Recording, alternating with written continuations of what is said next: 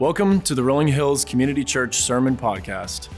Whether it's with someone close to you or someone you just met, sharing your faith can be difficult, but our God knows the challenge, and His Word contains wisdom for how to meet that challenge. In our current series, Living an Intentional Life, we're learning about the five eyes of evangelism identify, invest, intercede, inform, and invite. These five steps will help you to build a biblical strategy for bringing the gospel to others and watching for God to multiply your efforts. We're glad you're listening, and we hope this series will renew your commitment to spread the good news. Now let's listen in. Good morning, church. My name is Jacob. I get the honor of being the discipleship pastor at Rolling Hills, and I, love when I'm able. I'm able to come to the Nolensville campus, and you know, Pastor Jason asked me. He's like, "Hey, will you?" Will you preach with for me while I'm gone? And I was like, oh yeah, where you going? He was like, I'm going to Israel to be a part of the leadership team for the uh, biblical studies tour. And I was like, hey, I can do you one better. I'll go to Israel and you continue to preach. And here I am. Um, no, but be praying for him. It'll be an awesome trip. I know it's going to be a life changing trip. I hope to uh, be a part of it one day. But it, I'm really excited to be here today because this this topic is something I'm really passionate about, and I'm going to try to be as clear and concise as I can this morning because I think it's such an important um, topic. And as we jump in today, you know, we've been walking through the second week of this uh, Living an Intentional Life series, which comes down to five eyes. Last week we talked about identify. Today we're talking about investing. Next week is interceding, and then it's informing, and then it's inviting. And as we, we talk about investing today, I want to tell you a little bit of my story because I didn't grow up in a Christian home. My, my exposure to the gospel really came in my early teens with a friend of mine who did grow up in a Christian home. And we were there in Jackson, Mississippi. Uh, it was nighttime. We were hanging out at this play, elementary school at the playground, just kind of hanging out. That's what teenagers do, you know, if I remember correctly. And when we were there, he, he, he says to me, he was like, Man, I don't, I don't think we can be friends anymore. And I was like, What are you talking about, man? You're my, you're my best friend. And he was like, well, the Bible says if your right hand keeps sinning, you have to cut it off. Now, remember, I don't have any, I don't know anything about the Bible. I'm like, dude, are you about to cut my hands off right now? I'm not sure what's about to happen. He was like, no, no, no. It, it just means that uh, unless you become a Christian, I can't be your friend anymore. And I was like, man, well, I don't, I don't want that to happen. And I was like, well, what, what, what do I need to do?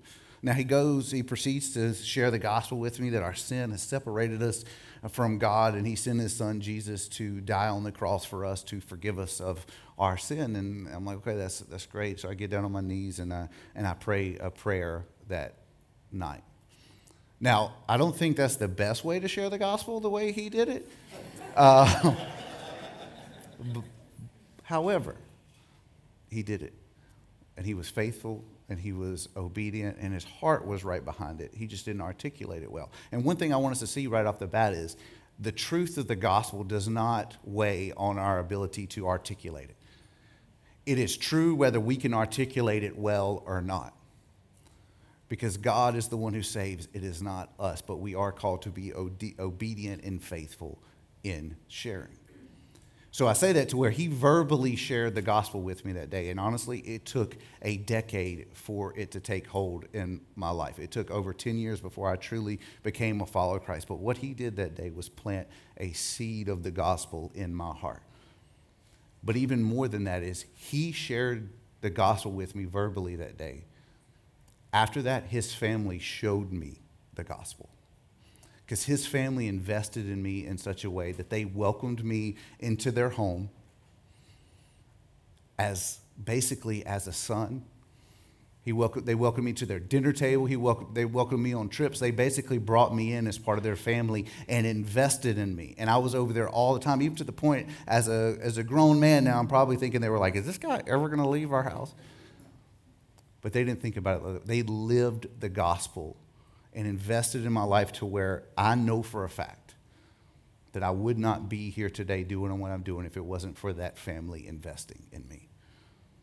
Because it wasn't until my mid 20s to where I truly fell to my knees in the midst of depression and anxiety and every sin you could name of that I fell to my knees and I truly met Jesus for the first time. The one I prayed, prayed to in the playground, I truly met him for the first time because of that gospel seed invested in my life. And I'm truly grateful for them doing that. And I say that to start today to let you know that every one of us has a Jacob in their life. You may know them or not, whether it be a student or another adult, we all have someone in our life that God has placed there for us to have the intention of investing in them for the kingdom and for the gospel. So, as we study this passage today, what I want you to do, and I pray, I've been praying all night and this morning, that God would awaken our hearts that desire to invest in some way the way that family invested in me. And i pray that he will reveal that to you this morning. We're going to be in 1 peter chapter 3 uh, in verse 15 you really can turn there and we're going to stay there the majority of the time. We're going to pick it apart piece by piece and mine it for all the goodness that god uh, put in there. So this is what the word of god says in 1 peter chapter 3 verse 15 he says but in your hearts revere christ as lord always be prepared to give an answer to everyone who asks you to give the reason for the hope that you have but do this in gentleness and respect. Let me give you a little context of this passage so we can truly understand what Peter is trying to tell us here. As he was writing this to the early church, they were facing all sorts of pressure. Earlier in 1 Peter, he explains to him that we need to see it as we are strangers in the world. We are exiles here on earth, that this place is not our home. And if it feels often like we're misplaced and our voice is pushed to the side and that it feels different, it's because we are. We have been set apart. We've been sanctified to a different kingdom, a kingdom yet to come. So he's been prefacing this because the church is facing all sorts of, sorts of persecution physical, and verbal persecution. So he's, he's explaining this to them. And then he gets to the point of here, this is how you respond to this type of persecution, church. Here's how you respond. And he says, but revere Christ as Lord. Always be prepared to give an answer to everyone who asks you and give the reason for the hope that you have and do this with gentleness and respect. So, Peter's counsel to the early church is this passage that we're reading today that we should, first of all, revere Christ as Lord. So, as in your notes, you'll see that we've broken this down to this first part of revere Christ as Lord. That He says to us, the first thing we should do is prepare our own hearts. Or your translation may say, honor Christ as Lord. That the first place for us to begin to share about the gospel is with our own personal discipleship. That as we grow in Christ likeness, the desire to share the gospel to a culture that is, that is counter to everything that we have to say, that is antithetical to the gospel, that it all starts with our personal discipleship. Because it's, it is very easy to go to a place to where you hear a, a series like this and you're like, I've got to share the gospel. I got to share the gospel. That's not the heart behind the gospel. The heart behind the gospel is God is changing us and transforming our heart in such a way when we, we spend time with Him that we cannot help but get to a place where I don't have to share the gospel we see it as I get to share the gospel. That has taken hold of our heart in such a way in this reverence and awe and honor that it overflows out of our heart. Scripture teaches that what's in our heart overflows out. That what's in our heart overflows out because at the end of the day, it's easy to say, okay, I need to be prepared, as this verse has said, I need to be able to win arguments, but that's missing the point altogether. Sharing the gospel with people is not about winning arguments. It's about winning hearts. And Peter is starting with our own heart. The first heart to be won and fully taken over in captivity to Christ is our own heart. Because at the end of the day, when we think about apologetics and evangelism, we are all apologists and evangelists. In fact, the whole world are apologists and evangelists. The question is, of what? We're all trying to convince people of something, whether it be about ourselves or we're trying to convince the world about who we are, who we desire to be. And that could be selfish that we're trying to promote ourselves. I mean, we live in a world of self promotion all over the place. Are we apologists of self? Or it could be something as simple as we're evangelists of our favorite TV show to where we're like, hey, have you seen this show? It's so good. This is why it's so good. This is why you should push past the first season because in season two it gets even better because of this. And we talk in such an educated way an informed way because it is something we're passionate about and we are being apologists and evangelists to that thing or the, the latest podcast or your favorite sports team. This is why my sports team is awesome because of this, this, and this. And we can articulate it in such a way that we can convince others to say, you know what, maybe they are good. Or like me, I can convince you how bad my team is because I'm a Mississippi State fan. So um, it's a different type of uh, apology. It's like, I'm sorry you had to watch that. But But here's the thing at the end of the day, we talk about what we care about.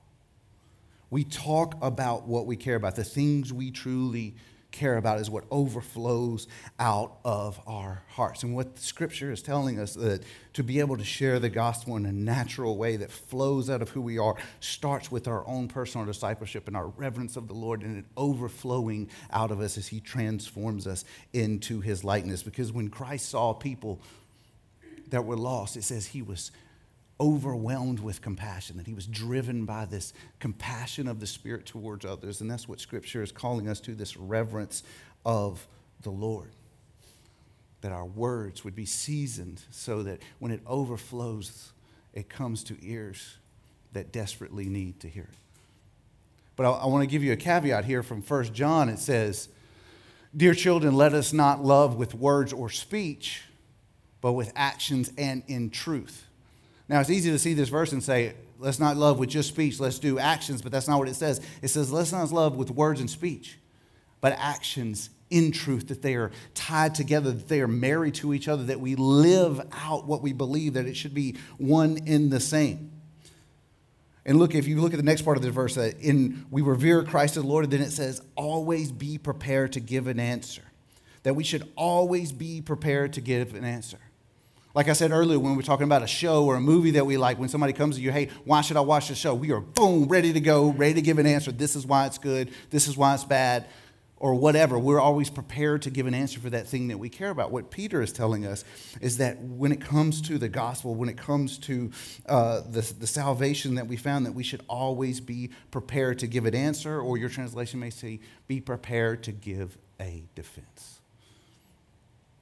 So when we, when we I want to stop for a second because when we talk about sharing the gospel, we, I've already used the, these two words twice. I want us to give a good definition for them. One of them is evangelism, and one of them is apologetics. And what's the difference between the two? So we're going to start here and say evangelism is the sharing of the good news that addresses the needs and desires of those who know they're in a bad situation. So, evangelism is the actual sharing of the good news, verbally or in story form, presenting the gospel. I was evangelized, the gospel, the good news was shared to me on that playground that night. That was evangelism. But here's the thing as we grow in Christ likeness in our personal discipleship, we realize everyone is not at a place where they are ready to hear the gospel as we are, what I believe the best method of evangelism is a relational evangelism that we'll talk about today, that we're living with people in such a way that we begin to discern through the Holy Spirit when people are ready to receive the gospel. That God's working on their heart to where they realize and they are in need of this good news. Now, you can share the good news with somebody and it plants a seed and they come to faith later, but there are places that are hinge points that are greater opportunity for the gospel to take hold in their life. Because oftentimes, if we share the gospel with somebody who's completely antithetical to it, it is like water hitting rock. But that doesn't mean that we shouldn't share. It means we should discern and have relationships with people when we know they're ready to hear the good news. Because the other side of that is apologetics.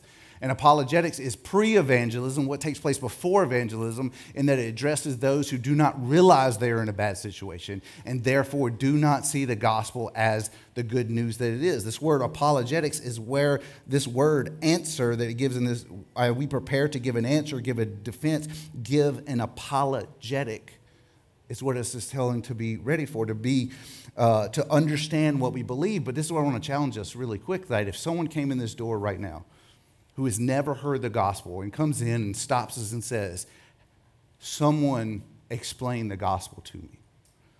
Do you think you're at a place in your preparation where you can just walk up to him and share the gospel with him? Are you at that place? It's not for you to share, it's not for me to know, it's to challenge myself. Am I even prepared to share the gospel in that way? Because Peter says we should always be prepared for that moment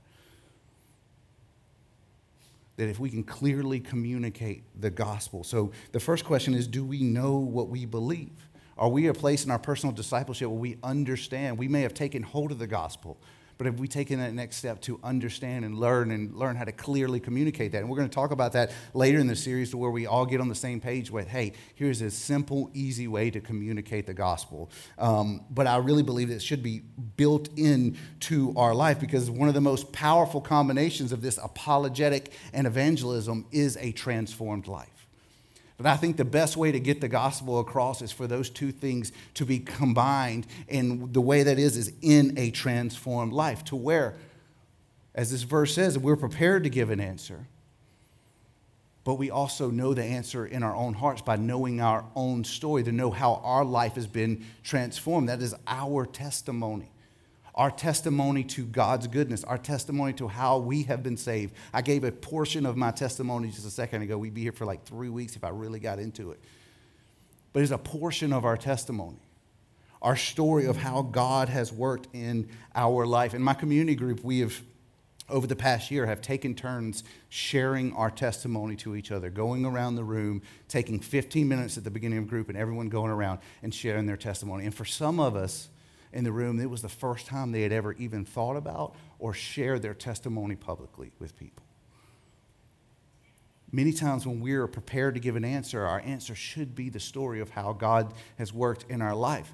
But the goal of us sharing our testimony is a, is a couple of different things. If you've never even thought about sharing your story before, I encourage you to just go write it down or share it with a friend and say, hey, can I just try to articulate this to you? Because this is a couple of things that you'll find. You'll, you'll begin to see places that God has worked in your life that you never really realized until you stopped and reflected on God's power in your life. So you'll see some places where, man, I didn't even realize this had happened and this has uh, molded me in this way. And now I can take a next step in my personal discipleship because of realizing that, of getting to a place of sharing their testimony by God's grace, of walking through this in my community group in two weeks, we're about to baptize the fourth person from my community group.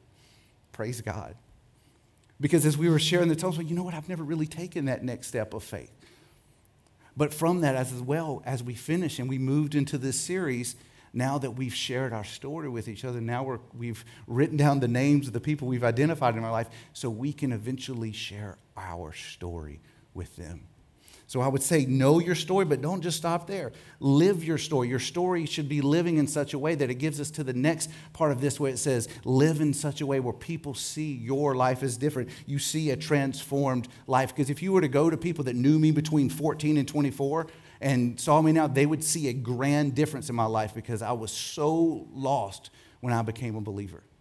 I was so lost. I was living everything that you could possibly think of that is the opposite of being a follower of Christ. I wasn't about the kingdom of God, I was about the kingdom of self. And everything I did was decisions for my personal pleasure and desires and the things I wanted as Jacob being the king of my own life. But God reached down and redeemed my life from the pit and transformed me to where even uh, early in my ministry, I was here, I was in Franklin and I was counseling this couple, um, premarital counseling, and this girl walks by and she's like, Jacob Scrimshire? And I was like, yeah.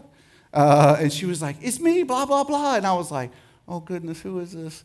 And she was like, it's me from Jackson, Mississippi, where I grew up. And I was like, awesome. And she was like, what are you doing? I was like, I realized who it was. I was like, oh, I'm counseling this couple. And she was like, why? and I was like, I was like, because I'm a pastor. And she said, you're a what? Um, but she, she knew a different version of me, and she couldn't even believe that I was a pastor, much less a follower of Christ. And when we have a life that is given to the cross and given to transformation, people should be able to see a difference in us. Not just the way we carry ourselves, but the way we treat others. And I love this quote from Lesslie Newbigin, who's a cultural commentary uh, guy. He says, Live in the kingdom of God in such a way that it provokes questions for which the gospel is the answer. I love that because why, why, are you, why are you here right now when I need you? Why are you caring for me in such a way? You live in such a way that the gospel is the answer. So, how do, we're preparing to share the gospel, but who are we sharing the gospel with? The next one it says, Revere Christ as Lord. Be prepared to give an answer. To who? It says, Everyone who asks you. Everyone who asks you. When you think about it for a second, I want to get really practical for a second about wh- where we are in our life. And I'll share this quote with you. I love this quote God never gets the address wrong. God never gets the address wrong. What that means is that before the beginning of time, God wanted you to be where you are for a reason. That you live at blank because God put you there. Not on accident, but He put you there for a purpose as a missionary, as a light of the gospel. that he placed us in such a way that he is sovereign over evangelism. He is the one to say, but he's also sovereign over our locale. He is sovereign over where we live. I want you to think about this for a second. If you pull up this next slide, this is, this is you where you live. This could be your house, it could be an apartment complex, that God placed you there as a gospel missionary. That it's very possible that the people around you may never be exposed to the gospel if not for you to share it. Now, that's a convicting thought that, like, if you may be the only ex, um, being exposed to the gospel is through you. Um, I've, I've done many missionary trips and I've gone to villages in uh, overseas where they literally have never even heard the name of Jesus. They have no exposure to the gospel at all. And we went and, and shared the gospel with them. They've never even heard this good news. And, um, and I remember someone asking, hey, why, why don't you, what about the lost people here? It was like, well, these people have no exposure to the gospel at all. The people here have us. I mean, we, we don't want to go past Samaria and Jerusalem to get to the ends of the earth without saving everyone. But the idea is like they have exposure to the gospel. They have you. Your neighbors have you. So think about this for a second. If you think about the people around you, you have this in your notes. And this is just a challenge for a second. One being, can you name the people that live around you. So you have that one on there. I want you to do it. Write it down. Name the people that live in front of you and beside you. So you think about, okay, that's Bill on the left, that's John on the right. So now here's the thing it may be that you can't name all the people around you. And here's this is the truth of sharing the gospel with people is more than knowing people's name, but it's 100% not less that our first step of getting to know and investing in those around you is taking the time to know the people around you. And I'll just challenge you if you, if you, don't, ha- if you don't know the name of somebody who lives beside you, that is your next step. That's your practical next step when you live here, when you leave here, is to, you know what, I'm, I'm going to get their name. Even if you have to go with your hat in your hand and say, you know what, I, I, you see them outside cutting the grass or whatever, and you're like, I've been a bad neighbor. I don't even really know your name. It was taking that first step of saying, I'm going to invest in these people around me by at least knowing their name. And number two, what do you know about them? Let's say you got all the names, you know all their names, great. What is something else that you know about them? What do you know about their life? Have you taken time to invest and ask questions about who they are outside of they drive a red car or that they get into their garage really fast when they get home? What do you know about them? How have you invested and said, you know what? I want to know about you. So, at number two, what, what can you write down on that number two for those three people around you and say, this is what I, this is what I know about them? I know uh, they have three kids, they work at this place, or they've lived in this neighborhood for 10 Whatever you know, you're just you're trying to basically test yourself of, of all the people around you. Have you been investing in it? And number three is this what is their spiritual state? Do you know where they are on their spiritual journey? Because if you don't know where people are, you, can, you don't know where you're going to take them. So, my challenge to you if you had any trouble with any of those three, your, your challenge is I'm, going to take that next step in investing in my neighbors in such a way. I'm going to take my, my missionary call to where I live seriously. Because you could even do this. You could say, forget the house, this is where you work. These are the people whose desk are around you. Can you do the same thing with there? Hopefully, you know the names of the people you work with. But if you don't, you don't know anything about them, what if God put you? Because I, I, meet with people all the time. It's like, I want to quit my job because I, I want a kingdom purpose in my job. Brothers and sisters, everywhere we work, there is a kingdom purpose. It's just for us to put it at the forefront of your mind to say, I am here for a kingdom reason. Or even you could say the, uh, your community. This could be the Walgreens you always go to. Do you know that person's name? Do you know if they check you out over and over and over, God may be putting you in their path for a reason? Or for me, the majority of if I'm not at church or in my house, I'm probably at the baseball field. So if you're looking for me, that's where you could probably find me. I'm either coaching or parenting in some way. I have four kids. I have a nine year old, seven year old, and a five year old son. They all play baseball. So we were there pretty much all day yesterday but I'm also exposed to more people and more diverse kind of people there than I am even in my ministry job to where some of my greatest fruitfulness in ministry comes from my time of being with people and just being Jacob, the follower of Christ, at the baseball fields. Because I truly believe that God has put me there in these people's life for a reason. Now, I'm not walking around going, Do you know Jesus Christ is your personal Savior? Do you know Jesus Christ is your personal Savior? But if it ever got to that moment, I want to be prepared and ready. Instead, I'm just loving them the way that I hope Jesus would love them. So you think about this. If this is true, I just met with um, pastors in Miami this past week. They're church planners, eight different church planners in the South Florida area, and every one of them is like getting ready to launch or just launched, trying to reach um, a, a neighborhood. I want you to think about this second. If your house was a church instead, would it change the way you saw the people around you? Would it change the way you tried to reach out and minister to those people? It probably would. But I would argue that a loose definition of the church is where the gathering of the people of God are. So your house is a church in this. And I truly believe this as well. That you inviting your, there's a reason why invite is at the end of this series. Because I truly believe a better gospel step is not to invite them to church, but invite them into your home. To invite people into your home, to see your home as the front door of the gospel, to invite them into your life. Because this is, this is, I 100% believe this. If you don't like the world, if you're like, I wish the world was different, you feel this angst of the world being different, I, am just going to tell you that kind of change doesn't start in Washington. It doesn't start high up and come down low. It starts low and goes down up to where we invest in our neighbor. You want to change the world? Start with our homes and how we lead our families and how we welcome those around. Do you want to change the world? Change it in the small and let the small transform the big. That's what I believe the gospel tells us from the beginning to the end to invest in the people around us and let the change happen in our hearts, into our families, into the people around us. But at the end of the day, we don't see people as projects, we see them as neighbors. We're not looking around writing their names down because I have Project A, Project B. These are our neighbors. Look what Matthew says here. And he said to him, You shall love the Lord God with all your heart. The first thing he starts with is the same thing Peter does revere God in your hearts, love God with your whole heart. Because here's the thing when we have prepared to give a defense, what are we giving a defense of? Someone that we love.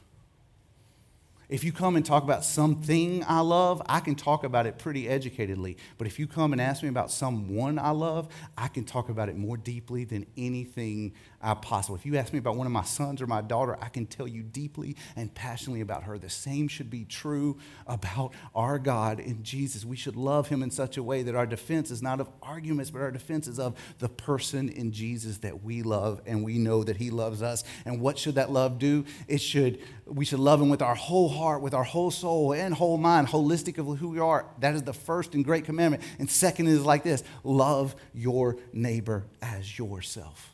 That in this verse we see this vertical love, our love towards God and God's love down to us, which should transform us into a vertical love to our neighbors. This horizontal and vertical, it looks like the cross because it should be like the cross, that we should live transformed by the cross with this horizontal love and this horizontal love to our neighbors. And the reason he says love your neighbor as yourself, because picture you were in their shoes. How would you want to be loved? How would you want to be reached out? How would you want to be cared for if you were them and go and do that thing?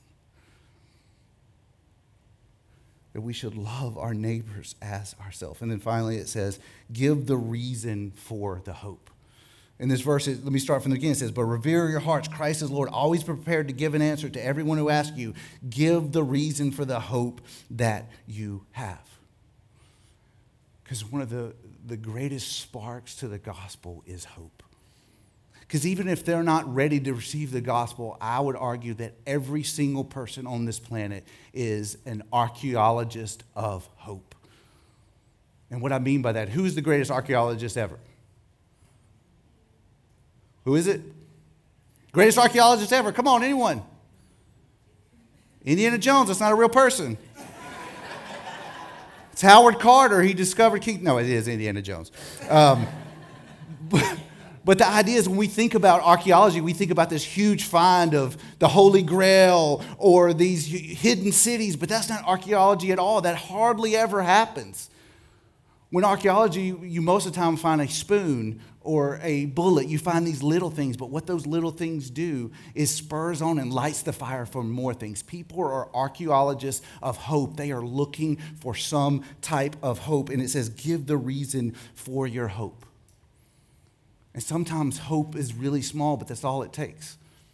I don't know if you've seen the new show Rings of Power. This is not a spoiler, but it is a quote, uh, and I, it really stood out to me when I was watching it. It's the Lord of the Rings show.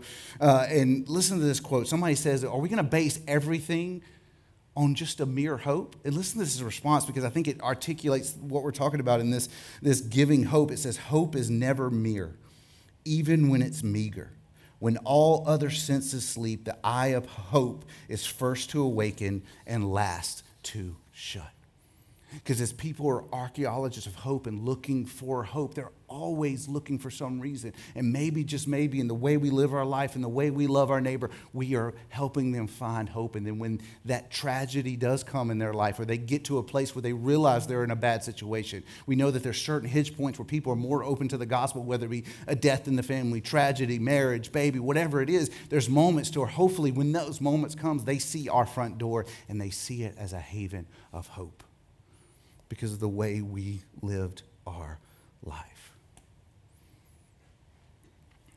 Next thing I want you to see is this that gardening always precedes the harvest. That gardening always precedes the harvest. What I mean by that is often we think we want to share the gospel and we think they're going to come to Christ in this moment, and that may not be the case. If, you're, if we were going to go farm together, I'm not a farmer, but I know enough to be dangerous, that for you to prepare the land, it takes a lot of gardening and toiling. You can't just plant the seed and see the plants the next day. It takes a lot of work and investing in the soil, and that's what God's calling us to do to be gardeners to be the ones who toil in the soil in but in the lives of other people to keep gardening these relationships these long-term investments in people and let god do the work because god calls us to be faithful and he takes care of the fruitful. He's calling us to be faithful but he takes care of the faithful uh, the fruit but we may never even see the fruit. It may be like me maybe decade in advance before the seed takes plant there was a story recently of these archaeologists, funny. They find this seed in an ancient Israel city. They find a seed, it's 2,000 years old. It's laying on the ground, it hasn't taken root. They take it as a palm seed, they put it in fertile soil, they water it. You know what happened? That 2,000 year old seed grew. There is no seed that's planted that has been too far since they've heard the gospel. It may be your neighbor Somebody planted the seed long ago, and you're just there to water and garden. But God is the one who brings the fruit. The last thing I want to say is this keep showing up in the lives of unbelievers. The best way to garden these relationships is keep showing up in the lives of unbelievers. For the people who aren't believers in their life, just keep showing up. Be the gospel to them. My neighbor was recently, I had a son who was recently sick, and I, we've been talking about different things, and he, his son was sick, and we all signed a card, and we just showed up and, and gave him a gift card. We know he loves playing uh, Fortnite. We gave him a Fortnite gift card, and we just kept, we just want to keep showing up in the lives of unbelievers. Not because we have to, but because we get to. And how do we keep showing up in the lives of unbelievers? It says in this last part of this verse. It says, when we share this answer, we should do it with gentleness and respect. Gentleness and respect that as we are sharing, and we're talking more of this in the Inform Week, that when we're sharing the gospel, when we're sharing who we are, we don't do it with harshness.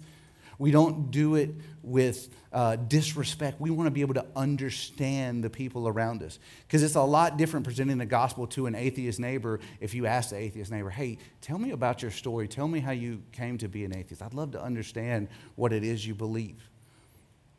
That's a lot more fertile soil than saying, you're wrong and you're going to hell.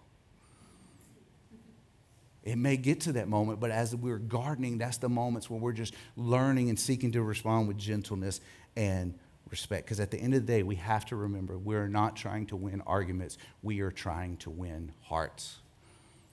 As the Lord won ours, and He calls us to win others. And at the end of the day, my greatest challenge from all of this is this I wouldn't be here today unless people in my small circle invested in me. That God, before the beginning of time, knew that family would be in my circle. And that maybe, just maybe, you have somebody in your life that God put there for a reason. And you investing now could be a future pastor, could be a future missionary, but even more than that, could just be a faithful follower of Christ because your obedience to share the gospel and invest in the people God put in your life. That's the end of this episode on the Rolling Hills Sermon Podcast, part of the Rolling Hills Podcast Network. Before you go, we invite you to think about who you could share this sermon with. Click the subscribe button so you can be notified each time we release a new sermon. Did you know Rolling Hills publishes other podcasts too? Check out the Making History Parenting Podcast Men's Leadership Network, and the RH Women's As You Go podcast. If you're interested in learning more about Rolling Hills, download our app or follow us on social media or visit our website at rollinghills.church. We're thankful you spent some time with us today. See you next time.